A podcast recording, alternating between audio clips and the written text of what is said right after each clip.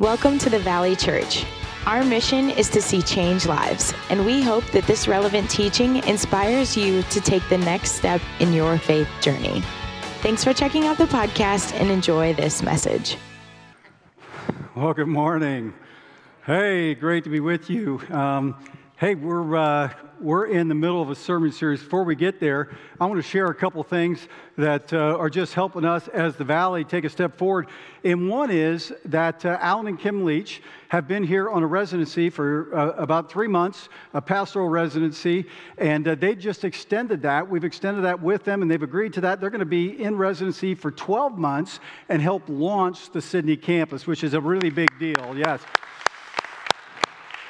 Alan and Kim uh, have been in pastoral ministry about thirty years, and uh, both are pastors, and they're just going to add such a, a strength uh, to the team uh, going into that Sydney launch. You know, that starts in September. It's actually underway now in the gym. The services are, are, have started, but they actually launch in September. Just so exciting to see what God is doing, how he's preparing the team. And we think it'll be a large launch, and so it's going to take a strong team to make that happen. So we just are very uh, excited to have you. Welcome, Alan and Kim, to the longer residency, and they just bring such a tremendous skill set.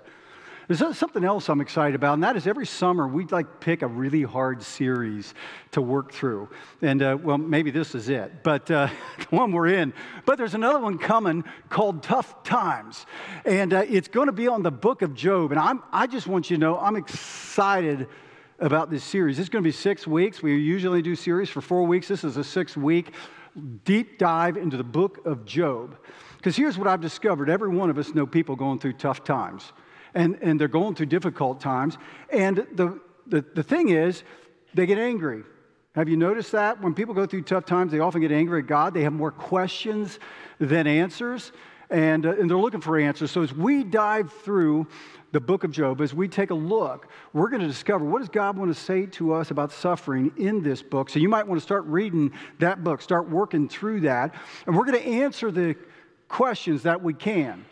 We'll find that there's some unanswerable questions. Like, we won't get total satisfaction, okay? That's just not what happens in this world.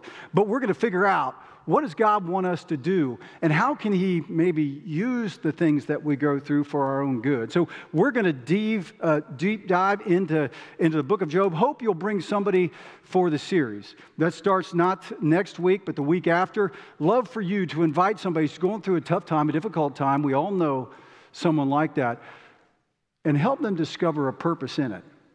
Help them not just to go through it, but to grow through it. You have that opportunity, so I want you to begin to think and pray about who you're going to invite to that series. Well, speaking of series, we're in The Elephant in the Room. This is a three-week series, hard-hitting topics that, that are kind of difficult. These are the kind of topics that you just don't bring up at Thanksgiving. Like, it's just going to it's going to kill the vibe, and there's going to be a fight. That's kind of what this series is all about, except we hope there won't be any fights. That, that's not what we're aiming for. I just want you to know that. But we're looking at some really hard topics. And today we're going to look at living together, cohabitation. And, uh, you know, I want you to hear our heart on this series. There, there, there's a, there are a lot of voices that come at us, and we want to figure out which ones should we listen to and which ones shouldn't we listen to. This series is, a, is about us sharing what we understand from Scripture about what God's plan is. And here's the thing. It goes against what the world says. It goes against what culture right now, the, the current of culture, about what we ought to do, how we ought to live, and... Uh, So, so this is a little bit countercultural. In fact, I want to share this scripture, and my clicker's still not working, so you're probably going to have to help me through this. And it says this. It says, there is a way that appears to be right, but in the end, it leads to death. And so the reason we're doing this series isn't because we want to rail against something that's happening in the world. It's not because we're angry about something. It's because we see a lot of broken lives. We see a lot of people in pain, and we want to help that. We want to make a difference. Like, we want to share truth that will keep people from being broke on the on the de- decisions and the choices that they make. And so we're going to celebrate what God's plan is. And the truth is, this series would be easier just to keep on the shelf. Let me let me tell you, um, we could just keep this one on the shelf and move on. But the reality is that we've promised you at the Valley, you always get the straight scoop based on what God has to say about things. And so that's what we're going to do in this, because I want you to know that when we withhold what we know, Then, then we're really not expressing love. And so that's what the, the, the heart of this series is. I want you to hear that. And I, I want you to know we respect your choice. Like, as we go through this series, you may not agree with where we've landed scripturally. You may not agree with the conclusions. That's a choice that you get to make. Here's what I would ask. I would ask you to respect our earnest effort to try to understand what Scripture has to say and then apply it to your life, because we're trying to do this in an honest way. So, so that's we're going to respect each other. We're going to dive into a really hard topic, and you may not land there today. You may this may move you, it may not move you, but I want you to hear this. This is because we don't want to see people broken, because we know that God loves each one that He's created in His image, and He loves you, and He wants you to live your very best life. So today, we're going to look at cohabitation. And the question you might be asking is, why is this even on the list? I thought this was a foregone conclusion. Like, like I don't understand why we're even having that conversation.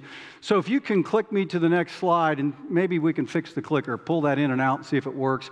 A few tech problems today. By the way, the screen was not anybody's problem back there. We had a, a computer do one of those deals. And uh, so just so you understand, we, these guys are like world class back there. Hopefully they can get my clicker working. But I want you to understand, that's above and beyond. I get it. I get it. sixty-five percent of those who are married today in the U S will live together. They, they will live together first. And there's over ten million unmarried couples that are living together. Cohabitation is, oh, there it goes. Cohabitation, or living together, is more common among younger age groups. The highest rates are between ages twenty-five to thirty-four. So what's that say?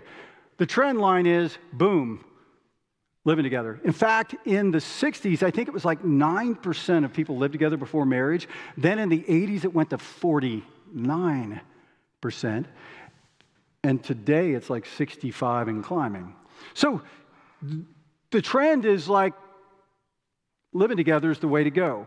When I was a, a young pastor twenty years ago, uh, I'm still a young pastor today, I get it. Okay, that's a bad dad joke. When I started twenty years ago in pastoral ministry, when we did, it was the exception when we when we did premarital counseling to married people that they had lived together first. Like, that was just a few. I remember working with Pastor Paul, the founding pastor, trying to figure out what, what do we do in this kind of a situation? What do we, how do we how do we guide? How do we understand that? Because it's it's more complex than just black. You know, I know everybody thinks everything's black and white. Well, there's some nuances to things. There's some subtleties. Not everybody's life's the same. And I'm not saying truth changes, but how you apply it gets a little interesting at times. And you're trying to figure out what's best. There's children involved. There's not children involved. There's there's a it just goes on and on and on. So we're trying to figure this out. That was the exception. Today, it's almost the rule that when we uh, meet people that want to get married, almost without exception, they're living together. And so we're in a, just a different landscape. In fact, people don't think really twice about that anymore. According to Barna, and this is a researcher, a Christian researcher that that. Uh, polls everybody in the United States. Um, they say this: the majority of American adults believe that cohabitation is generally a good idea, and two-thirds of adults either strongly agree or somewhat agree that it's a good idea to live together with one significant other before being married. And so that's the landscape we find ourselves in, right, wrong, or indifferent. This is where we're at. As a as a nation, as a people, as as a culture, we've decided that living together is the best approach to, to relationship. And so we're going to take a look at that. That's where we dive into this whole thing. So that's where we come in to this whole thing. So we're going to answer three questions today. Here are the three questions. First, what is God's plan for family and relationship? I happen to believe that God's plan is best, since He created all of us and He created relationship. So He designed it, and the designer always knows how the thing works. And so we're going to take a look through God's lens.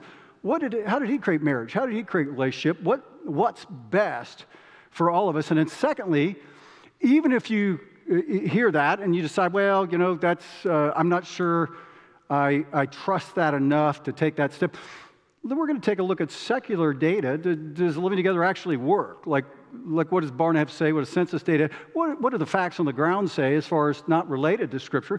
And then third, what are some steps forward if I choose to, to do something different? Whether I'm living together and I decide that's not God's plan and I want to do it differently, or I'm thinking about living together. What, what do I do differently? How do I take a next step? So that's that's where we come into this whole thing. And so we're going to start with God's Word, and uh, he really lays out the foundation for relationship in Genesis chapter two. So this is the beginning of God's Word, his, his truth to us. He shares his plan with us, and right at the beginning, he creates the whole world. He creates all that's in it, and he creates mankind. When he creates the world, he said it's good. When he creates mankind, he said it is very good. And then when he sees that Adam is alone, mankind is alone, he says, that's not good.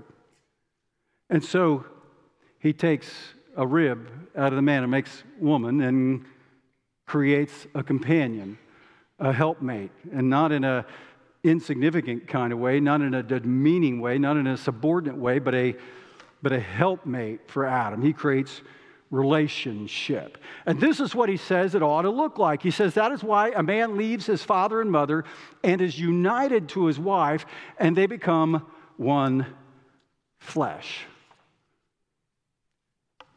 See, God's plan is that there would be one man and one woman becoming one flesh. And this isn't, you say, well, you cherry-picked a verse. This is all the way through Scripture, so this is threaded all the way through in lots of different ways. But that is God's plan, which is amazing to me, is that as we take a look at that, what he chose to use. He says, you will leave your mother and father.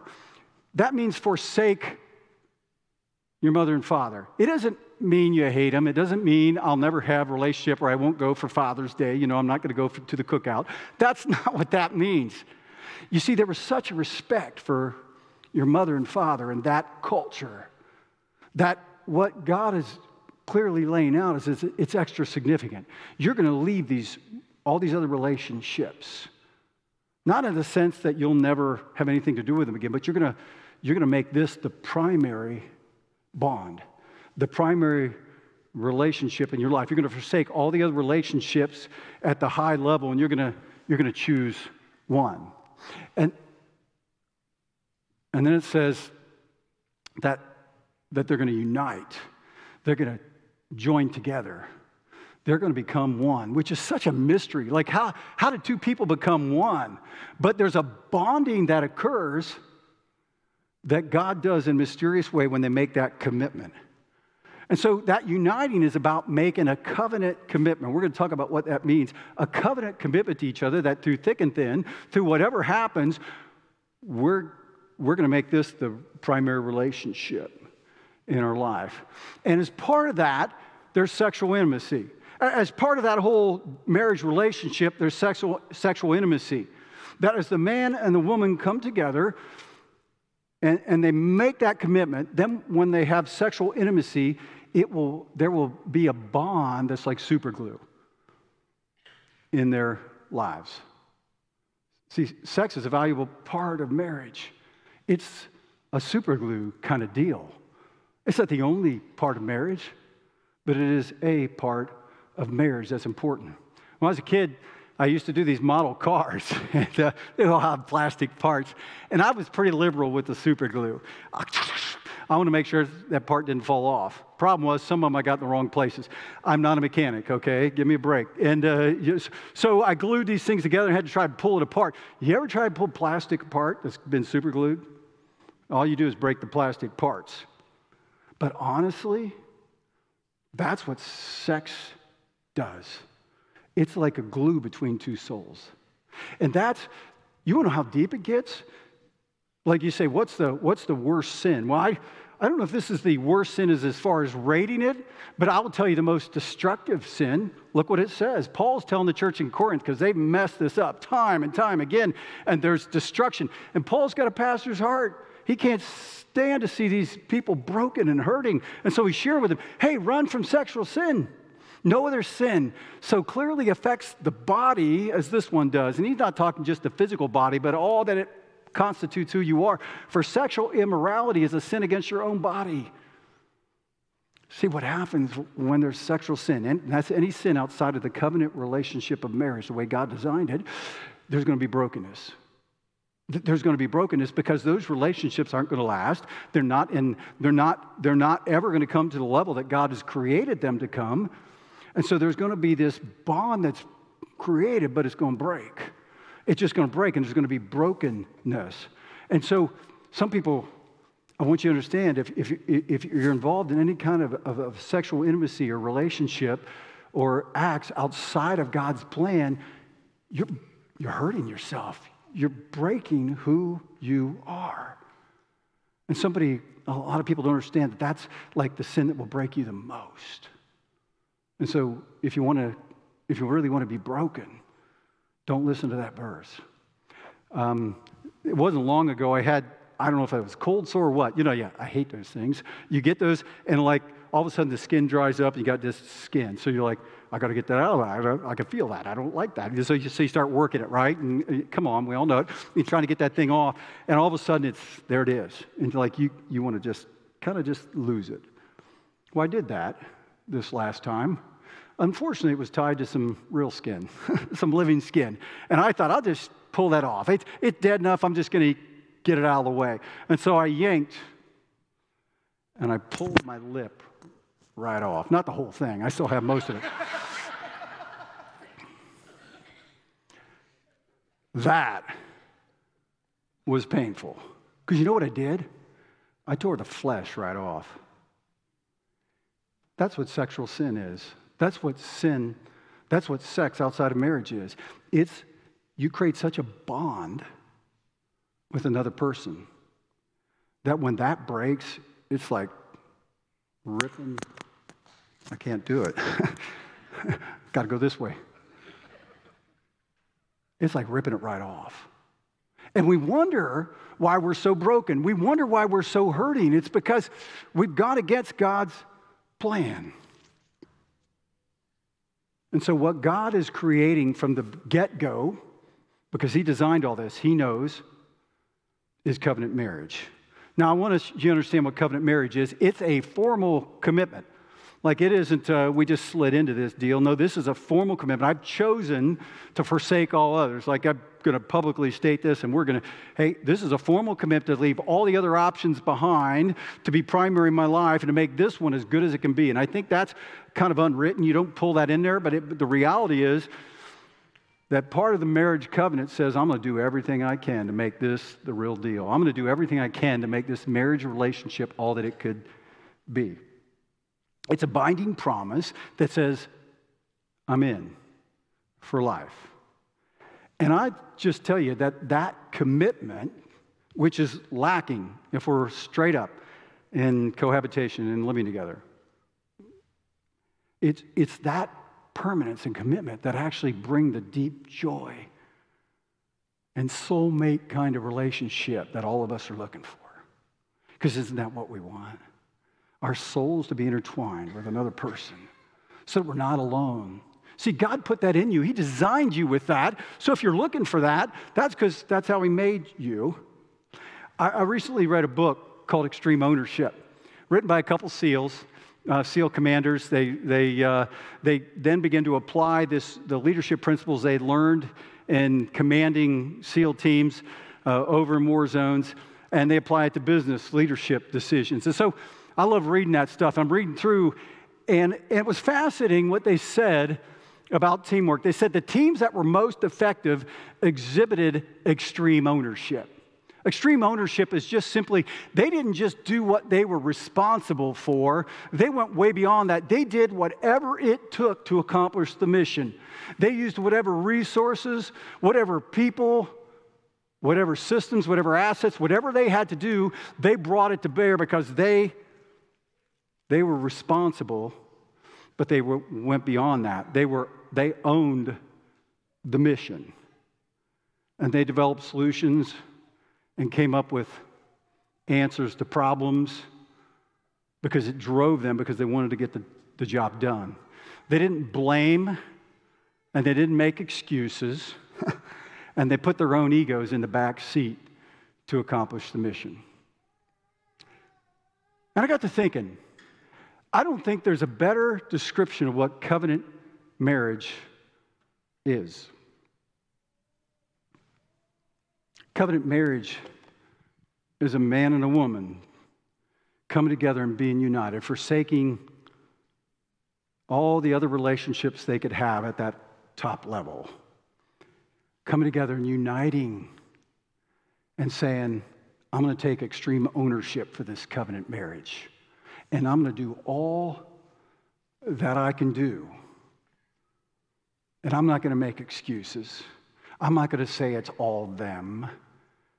I'm going to let my ego at the door, and I'm going to do whatever it takes to make this covenant marriage work. That's God's plan for marriage, which is why living together is the exact opposite. It's saying, I don't want to commit. It's saying, I don't really want to take extreme ownership of this deal. I'm just going to test drive this thing and see what's happening. But here's the problem. God doesn't honor that. God doesn't honor that. And when you get to the place where you need God to step in, when you're outside of His will, that doesn't happen. And every marriage, if it goes long enough, is going to need that. You see, over forty, fifty years, selfishness comes into the relationship, and it breaks stuff. And problems come in, circumstances maybe beyond your control, but it creates tensions and stresses in the marriage relationship, and things can crack a little bit or a lot. Last week, Pastor Ryan talked about this bowl. It's a Japanese art form where when, when objects break, they actually take that object and they and they there's an art form where they take gold and they they mold it back together using that gold. And the, the finished product is absolutely beautiful. It has actually made, it's got the character lines that we like in houses. I don't know if we like them in people so much, but the character lines, but it's actually stronger than before. And I want you to know that when you when you make that covenant commitment to each other, when you take extreme ownership of what you can do humanly speaking, then God steps in and does what only He can do. And He restores and He forgives and He heals.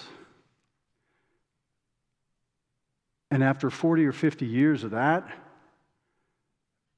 you're going to have a soulmate kind of relationship like none other. This is my favorite passage when I do weddings now because I think it's so true. We can talk about a lot of things at a wedding, but the reality is you can't do it without God. And it says, a person standing alone can be attacked and defeated, but two can stand back to back and conquer. Can you, I just tell you, when, when you're in a true covenant marriage, and you guys are like in it against the world, and I don't mean against the world, but you get the idea, I like that. There ain't nothing can stop you. There, there, there, there's nothing better than that. Because you have somebody that believes in you and loves you and is fighting for you and for your marriage. But it says three or even better, for a triple braided cord is not easily broken. See, we're here, and when two people come together, and when God is at the center, it's like a triangle. And the closer you get to God, the closer you get to each other. And I'll just tell you, when God is in the midst, like that broken bowl, every one of us are broken. We bring baggage into the marriage relationship. You bring baggage into, if you're living together, you're bringing baggage in, and it's going to break stuff. Here's the thing. You can't fix it. You can't fix yourself, and you can't fix the other person.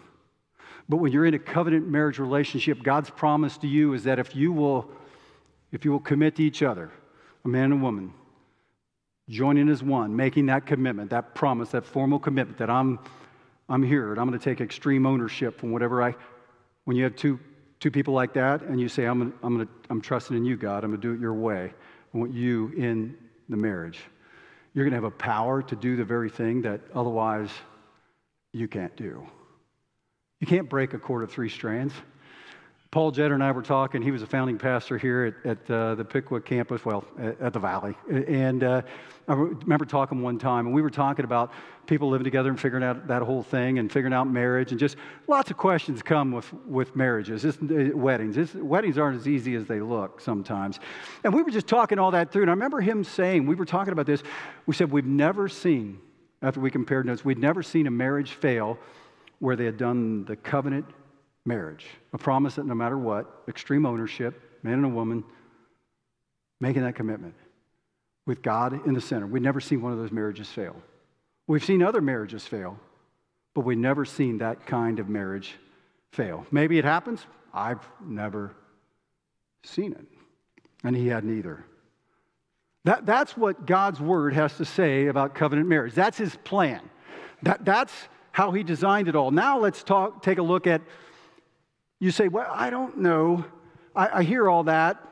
That was written a couple thousand years ago. I get all that. So, so does it really apply today? And hey, by the way, haven't we come further than that? And it's still a lot of risk. I just don't know if I can take that kind of risk. Well, let's dive in. Here's the question. Does living together actually work? I, I want to just, and we're going to use secular data for this, not just secular. Barna is a Christian researcher, but we're going to use that and census data and just look at the facts.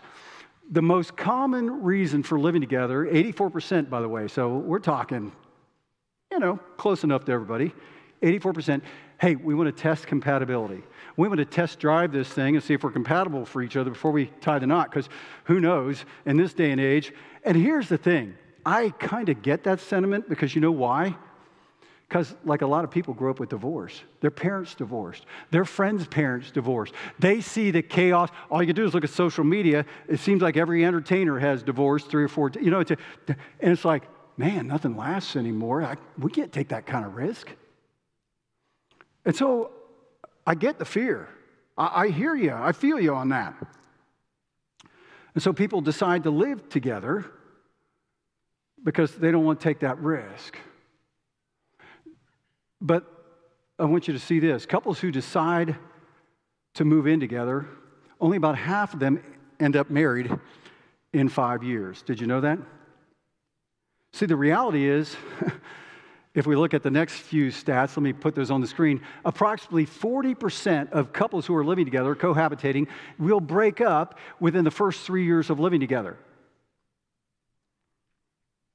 And those who live together and finally get married have a fifty percent higher odds of getting a divorce. So did you know, rather than insulating your relationship from a split or from a divorce, you're actually greatly increasing the chances? I don't think that sounds like a happier, safer route to me. See, instead of a training ground for marriage, living together is actually a training ground for divorce. See, the lie is that, oh, it won't hurt as bad if we live together. So if we decide to split up and go our own ways, it's not going to, eh, no big deal, it won't be as... But here's the thing I've discovered. Everybody living together is having sex. I I think it's negligible, those who aren't. Okay, so we'll just set that aside. One in a million, okay, get it. But the other nine hundred ninety-nine thousand nine hundred ninety-nine people are having sexual relationships when they're living together for the most part. That's what we're seeing. And so here's the deal. Sexual intimacy, as we already talked about, creates this bond, this super glue that bonds two hearts and people together. And so when there's a split up, doesn't have to be a divorce. Maybe they never did go to get married, but after three years, forty percent are already split up. There's a brokenness. There's a ripping of the flesh that they never intended. They never thought would happen to them because they were living together. They were just testing this thing out, kind of like a car. And by the way, marriage is not like a car, just, just saying. So we, we need to know that. Like, that, that's a bad metaphor. We might test drive a car and check out the parameter. Good deal. In marriage, it'll just end up breaking you. And here's the other thing. On top of all this, not only is it going to break you, But usually, often, there are kids involved. Whether they come from a previous marriage or whether they're part of the relationship that you now have, there are kids involved. And what you do is put them in a spot when you split up or when you divorce, that you put them in a place where they cannot ever totally be secure unless God has healed that in their life. But you put them in a bad place. They've got now something to overcome, a challenge that they didn't have before. Because you know what kids need most? A secure, loving, committed mom and dad. That's what they need. It, it, it you they don't need dance class. That's a plus. Food, yeah, that's pretty important too. But I'm talking about security. They will not thrive without that secure relationship. So now you bring that in and then you rip it away. Barna and some census data add um, this reality as well. Cohabitating couples report significantly lower levels of relationship satisfaction compared to married couples. They're just not as happy. They're not as satisfied with the relationship. It's, these are real stats. They report lower levels of sexual satisfaction. Here's the deal. You got to be married to have great sex. That, that's, that's what it's saying. So if you want to you want to have great sex, get married. That's, that's what it's saying. You're going to have deeper levels of satisfaction. And remember, sexual intimacy isn't just the act. It's so much more. And once you understand that, the reality is if you want to have a great sex life, you're going to be married. And then it says cohabitating couples are more likely to experience intimate partner violence, in other words, domestic kind of stuff, as compared to married couples. And then it says, now, oh, I, I got ahead of myself. So these are these are all the stats. And you say, well, but Pastor Andy, I, that's living together, and boy, that doesn't sound very good. But can it be much better on the married side? I've heard all these stats that say half the people that are going to get married are going to get divorced, and, and if they're in the church, it's no better. And I've heard all that stuff. So w- while while living together doesn't look real good now, is married any better? Is, is being married any better? Well, let's let's dive into that data, because what you've heard often, you know, you can make stats do anything you want. Well, they have.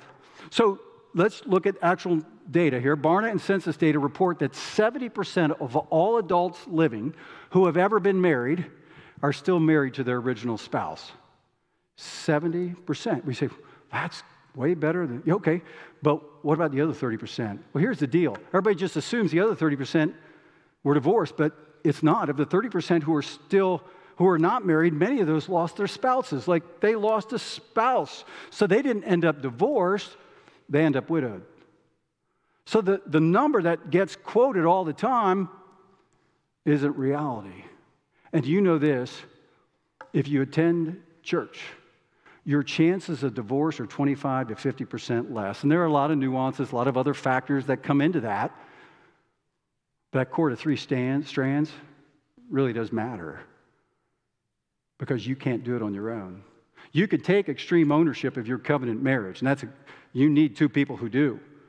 But even in our even people that do that without God, when the brokenness comes and forgiveness needs to happen, we don't have forgiveness in us. We need God to empower our forgiveness, to help us forgive. We need to, God's power to make changes in our own lives so we can be the person our spouse needs. We need to come against some of the selfish desires that we have, and only God can do that. And so that's, that's the reality. Is that living together doesn't sound so safe anymore, does it? Like, it sounds like a sure way to brokenness and pain. It sounds like a sure way to rip and flesh away and damaging kids. But that's that's the fact. So now let's go here. Where do we go from here? Let's say that maybe you're living together and you're like, well, what's my next, what do I do? I, I heard that. Or I've thought about living together. Well, what should I do instead? Well, let's take a look at that. I think first you have to decide, not slide. If I had a dollar for every time somebody told me, yeah, we I met this girl, and wow, we're pretty excited, and we started this relationship, you start going out, and, and then it got physical, and then we decided to move in together, but now it's not going so well. Like, they're not who I thought they were. and the truth comes out, there are all these issues, or they're not compatible, or, they, yeah, I found out they're really, they don't really love God. See, the reality is what people did was they slid into convenience rather than choose their spouse. Now, we're going to talk about soulmate coming up, so hang on to that. So a lot of, a lot of questions about it. Can you really find a soulmate or whatever? We're going to get there. But I'm going to challenge you to decide, not slide. See, what God really wants us to do is to choose a spouse, to look for somebody with the right attributes, with the right character, with the personality that jives with ours, that likes to do some of the things we like to do, maybe not everything. And you pull it together, and you choose to make a covenant commitment to that person, to take extreme ownership under the eyes of God with His power and mess around. That's, that's His plan. And so He wants you to decide, but too many slide.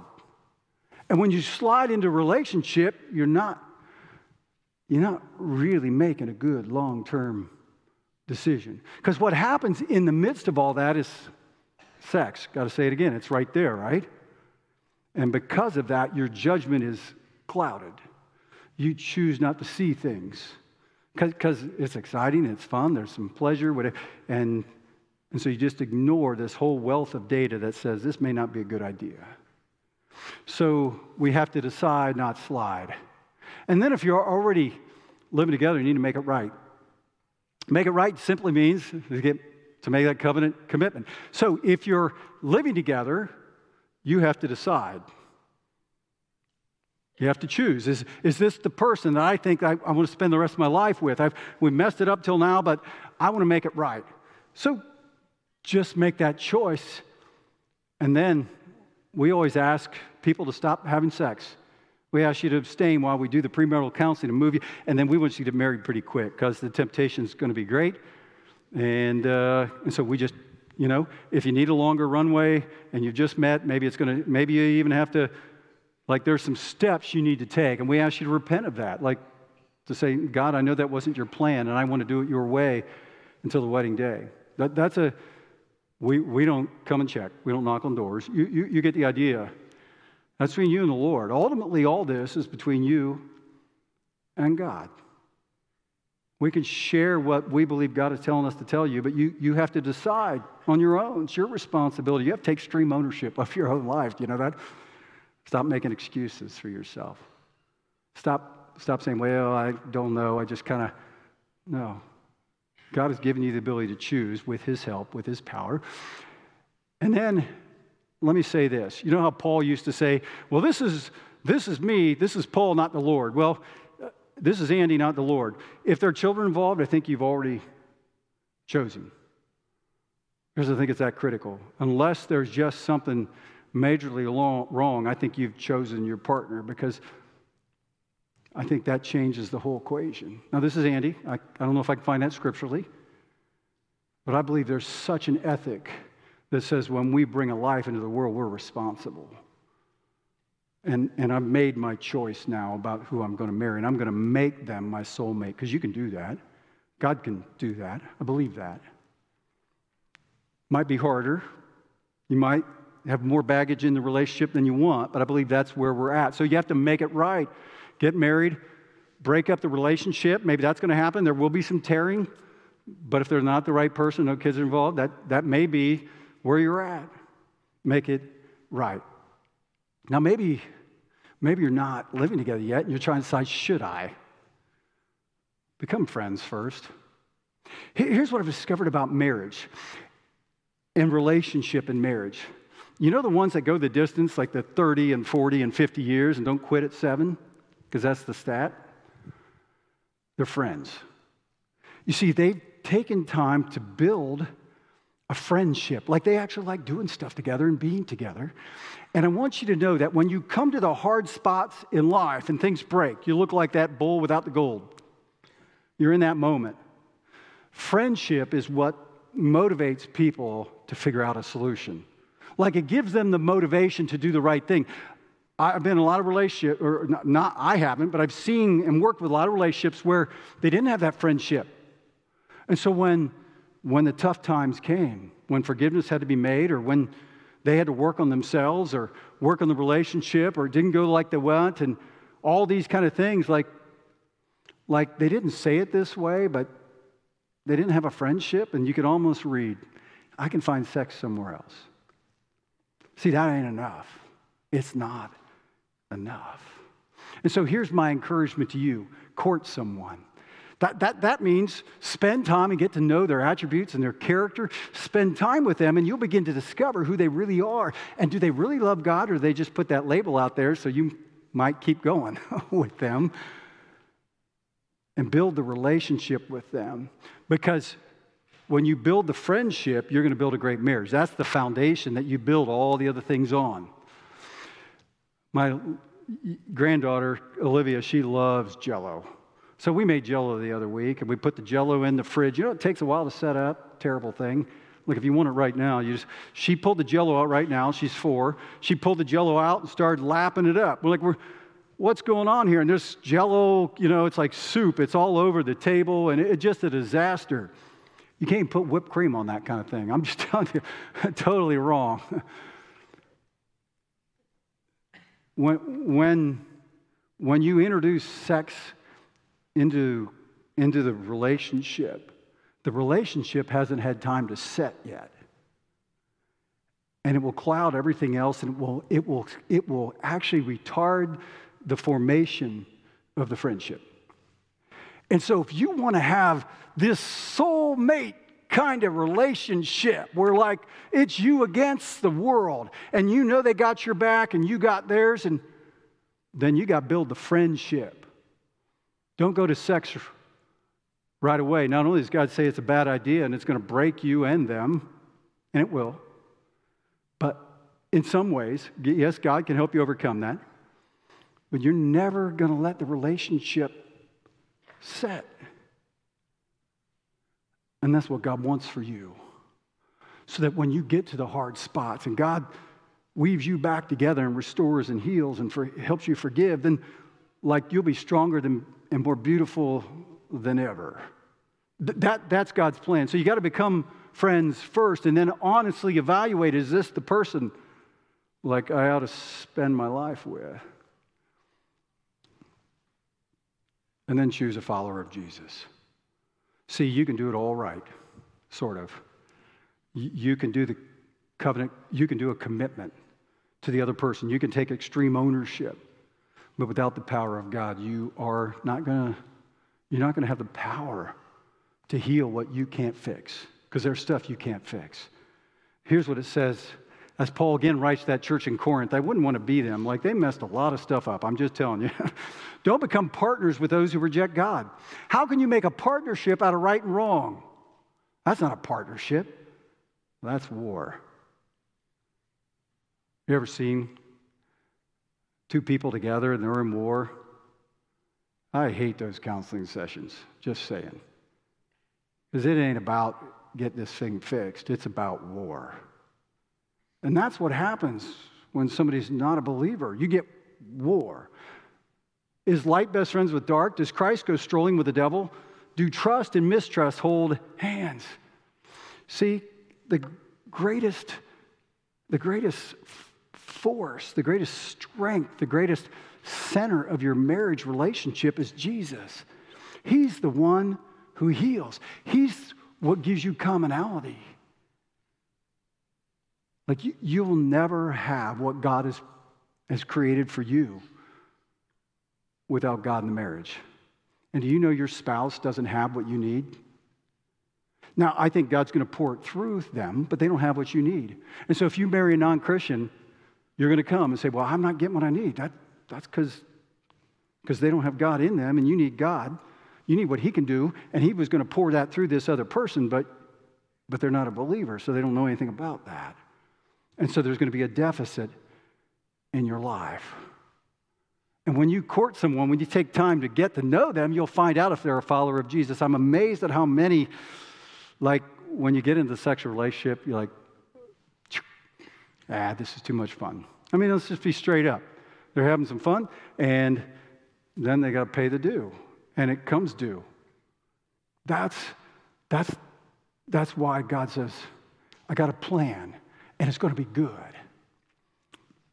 Now I want to share one last thing with you. Some people say, well, I want a soulmate, and I can't get the clicker to work again, so if you could take me to the next slide. This is too good. I can't rely on the clicker here. What if God's design is that you find a spouse, you look for the right character, you look for the right attributes, you find someone you're attracted to, all these things, and you decide, instead of slide, what if God's design is that you find such a person and then you make a covenant commitment to them, take extreme ownership, let him in the center to empower and be the foundation of that marriage relationship. And what if he wants to create a soulmate? What if he wants you to create a soulmate rather than you trying people on for size and seeing if you can find a soulmate? See, God's in the business of molding people together. And I I have people who will argue that, that, that lots of different ways. Did God just create one person for you? You know, I don't, maybe, I don't know. I, I'm a, all I know is Paul is my soulmate. Like, like we, like that. I want to do war with her or against whatever. I just want to, that, that's it. I, I, I liked what I saw. She had the right character, right attributes in a lot of ways. And I just thought, okay, let's do this thing and let's make that commitment. We didn't get it all right, by the way. Wish we had.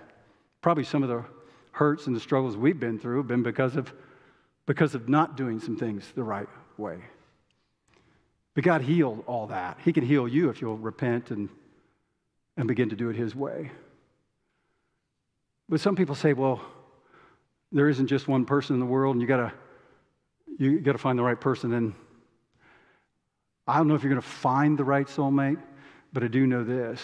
God will want you to create a soulmate with that person that you choose. And it's a pretty big deal because, a pretty big field because you get everybody that's a follower of Jesus, and it says a man and a woman, one flesh. That's the pool, like that's a pretty big pool. And he says, go for it. And when you, when you commit and you ask God in the center and you take extreme ownership, you're going to create that soulmate kind of relationship. Build on a friendship that will go the distance.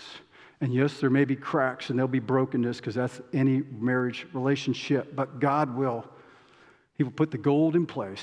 You'll be stronger than ever before. And that will bring the greatest joy and the greatest peace and the greatest companionship that you'll ever be able to find. That's God's plan. Let's pray. Father, I just pray for each person who's in this room, who's online, wherever they're at. Lord, you know that there's this, there's this hole inside of them for relationship. There's this longing to be connected. And Father, you created marriage for that very purpose. You saw that, that man was alone. You said it wasn't good. Father, you created us for relationship, relationship with other people, friends, and uh, and peers, but also a relationship with one person that could, we could be intertwined at the most deepest level. And we could do life together and share all things together. Father, I just pray for each person that you would bless them that way. If, if it's your will that they be married, that you would bless them that way, that you would bring that kind of relationship, that you would give them eyes to see the person that you want to have for their spouse, that you would that you would help them resist the temptation to, to do anything sexually that would, that would break them for the future marriage, that would break someone else, that would, that would cause baggage that's going to impact them and their kids for generations. Father, would you help them to resist that and to trust you? It comes down to trust in your plan. Father, I pray for those people, that persons that are already living together, and this has hit them in, in a place where they say, I got to change. I, I, I, I see the stats. I hear God's plan.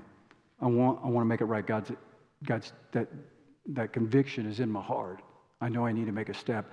Father, would you help them to have that honest conversation with their partner, to come to the place where they choose and where they decide, not slide, where they make the right choice.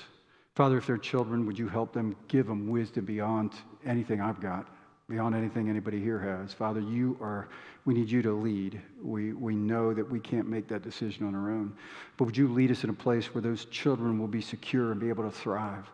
Father, would you help us to love those kids enough to make the right choice, whatever that is? And I don't pretend to know, but you do. And Father, would you land these relationships in the right place? And Father, we know that you created marriage in part because it's a window to the love relationship that you want with your people and your church.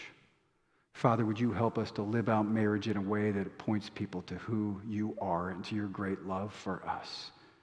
That's what we ask, and that's what we want. And I just pray that blessing over each one here. In your name, Jesus, amen. Amen. Thanks for joining us today. To stay up to date with our weekly messages, make sure to subscribe and follow us on social media. You can check us out on Instagram, Facebook, YouTube, or download our app today to stay connected with all things The Valley. And if today's message impacted you or changed your life, share it with a friend, because changed lives change lives.